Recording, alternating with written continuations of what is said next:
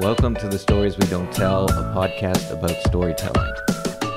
Hello, everybody. How you doing, Paul? We're part 3 of our 5-part series about things we've learned over the last 5 years.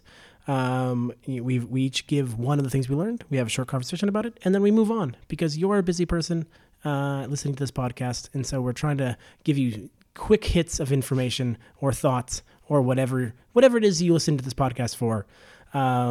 No, it's really just Stefan thought that our energy was a little low, so he's really trying to ramp it up right now. I'm bringing the energy, Paul, as the beginning song clearly indicated. Okay, well, I'll just stay where my energy was. You're going to leave your energy the same. I'm going to keep ramping it up until the 5th one is going to be super weird, okay, just in case you're wondering. I believe it is my turn to start. Sure. Thanks for that.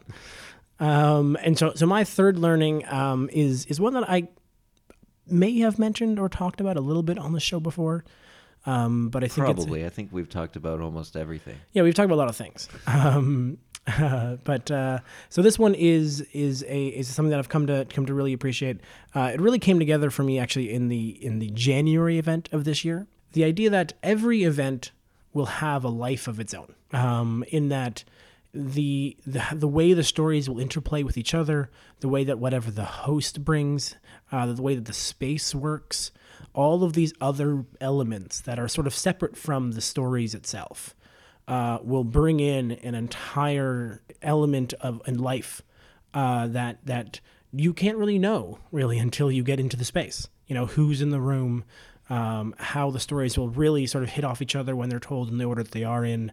And all of these other pieces come together to make a whole. And I think so often that whole is greater than the sum of its parts.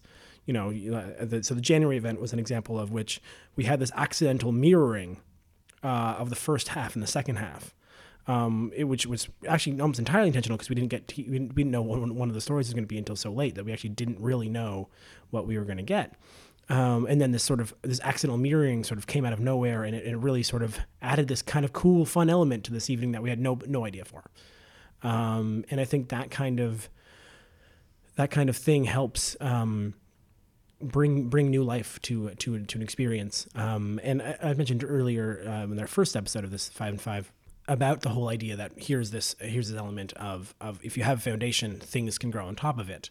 And I think that sort of ability to have a space where that new life can come out of somewhere, if it comes from knowing that foundation, comes from having a enough structure that magic can then occur. But I really do think that sort of element has been something that I didn't expect. I guess I really didn't expect how different each event might be, and how removed from the stories themselves that could still be important. That whole aspect of this experience, something I just did not anticipate. So I have a follow-up question. So I'm going to explain a little bit something here. So I have one of my favorite comedians is a British guy named Stuart Lee, and he I heard him in an interview one time, and he kind of started talking about how for a comedian every night. It's you're walking into a different place in a different comedy club or different theater or different whatever. And he's like, you have to negotiate so many variables. Like, okay, I go out on the stage. What are the lights like? How big is the stage? How small is the stage? Do I have a chair or a stool? What's the audience like? Are they in theater style? Are there tables, there chairs? Are they serving food? Like, there's all these weird little minute things that are like you're negotiating almost like unconsciously, right? Because it's so used to it. But for somebody like, and I think a lot about that because we don't do the event in one place every month. Yeah. And a lot of the stuff that you're talking about but in this one event is consistent to all of them. Like there's a lot of variables involved. But for somebody you do a lot of events and you've done a lot of different kinds of events, what is always that challenging thing for you when you walk into a new place and you first go, all right, we have to do a thing here. Right. Like what's the challenge always that you have to overcome, the one consistent one. Well, I think the most consistently expectation one is, can everyone in the audience experience the show in the way that is best to be able to experience it, right? Like, you know, when you're given that, this is very obvious, I think, when you think about doing them in people's houses. You know, how often has someone sort of sat in the kitchen not being able to see the storyteller to listen to them? Or even we had a show that was so big, someone sat on the porch outside and listened through the window. But that's true, I think, in any venue. You know, I think whenever you're trying to negotiate a venue, trying to ensure that someone who is near the back and someone right at the front can have at least similar enough of an experience. That's a constant negotiation. I think that's a truism across almost every single type of thing. And it's you know, it's easier when you have a, you know, a full on sound team and a well designed venue. But no matter what, I think that's, to me, the biggest thing. How are you ensuring that every single person can experience the event in the best way that they can?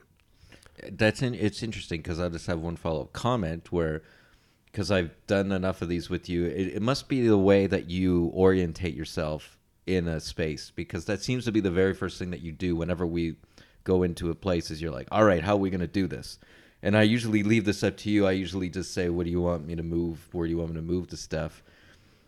But that seems to be a way that you get into the event, like yourself. Just like, okay, how do I organize this space? Yeah, you got to be able to envision how how people will filter in, even how exits and entrances will work, depending on where you're sitting or standing up the stage. You know, whether or not something, you know, and again, the last episode in the May event that we just had, you know, we learned the perils of having random windows that one can see across the street. Yeah, right.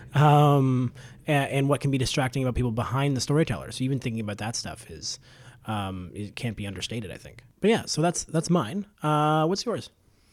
Mine's relates to writing. And just kind of, it sounds a little cheesy or whatever, but I like this, something that I've really enjoyed, especially the last few months, because we talked about this before on this podcast, but we, in case you haven't heard, we do 2 workshops leading up to each event every month. So we do 2 workshops a month. Yeah.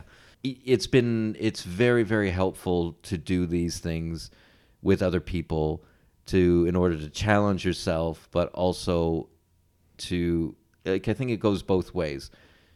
It's like you're challenging yourself to do and try different things and take some risks, and you hope that that maybe encourages the other people that are in the workshop to do that. And then, you know, it's a back and forth, because then you see other people doing that, and I think about that too, of like, they challenge me.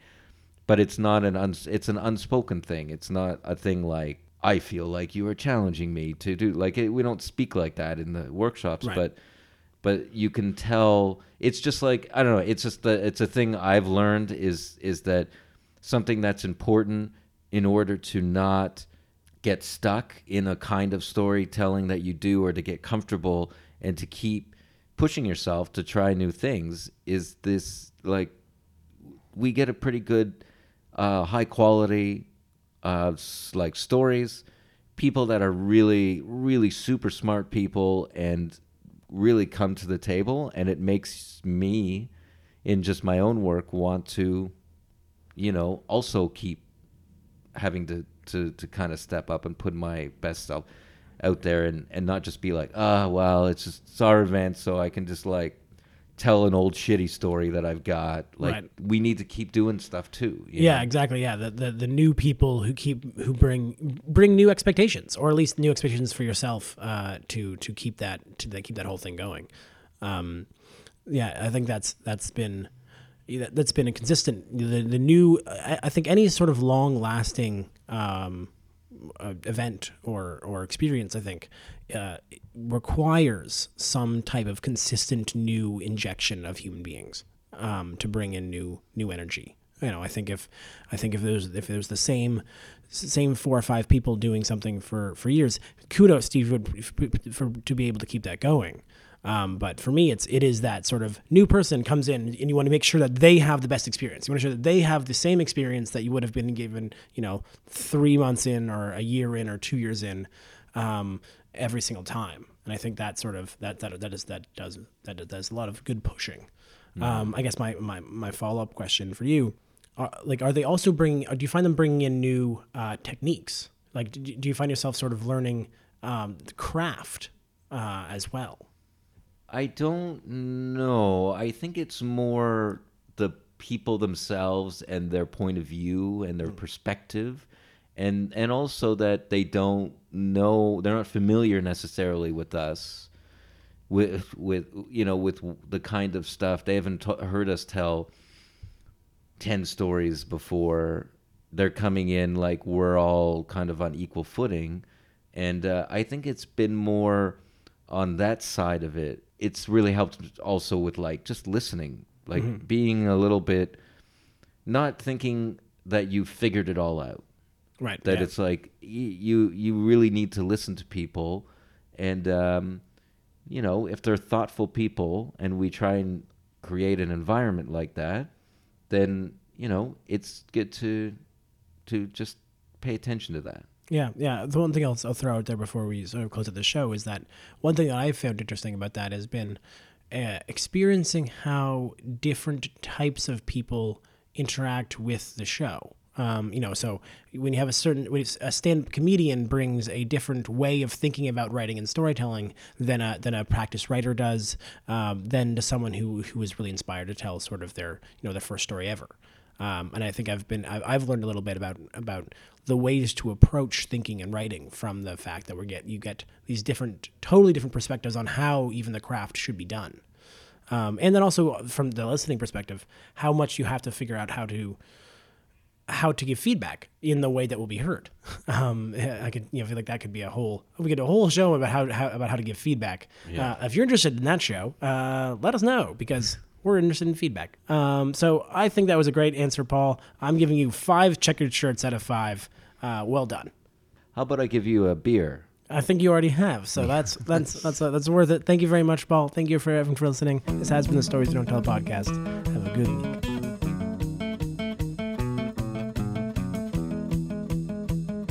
Subscribe to the Stories We Don't Tell podcast on iTunes or wherever you get your podcasts. If you like what you hear, leave us a review on iTunes. For more information about the podcast, blog, and live events, find us on Facebook or visit storieswedonttell.org.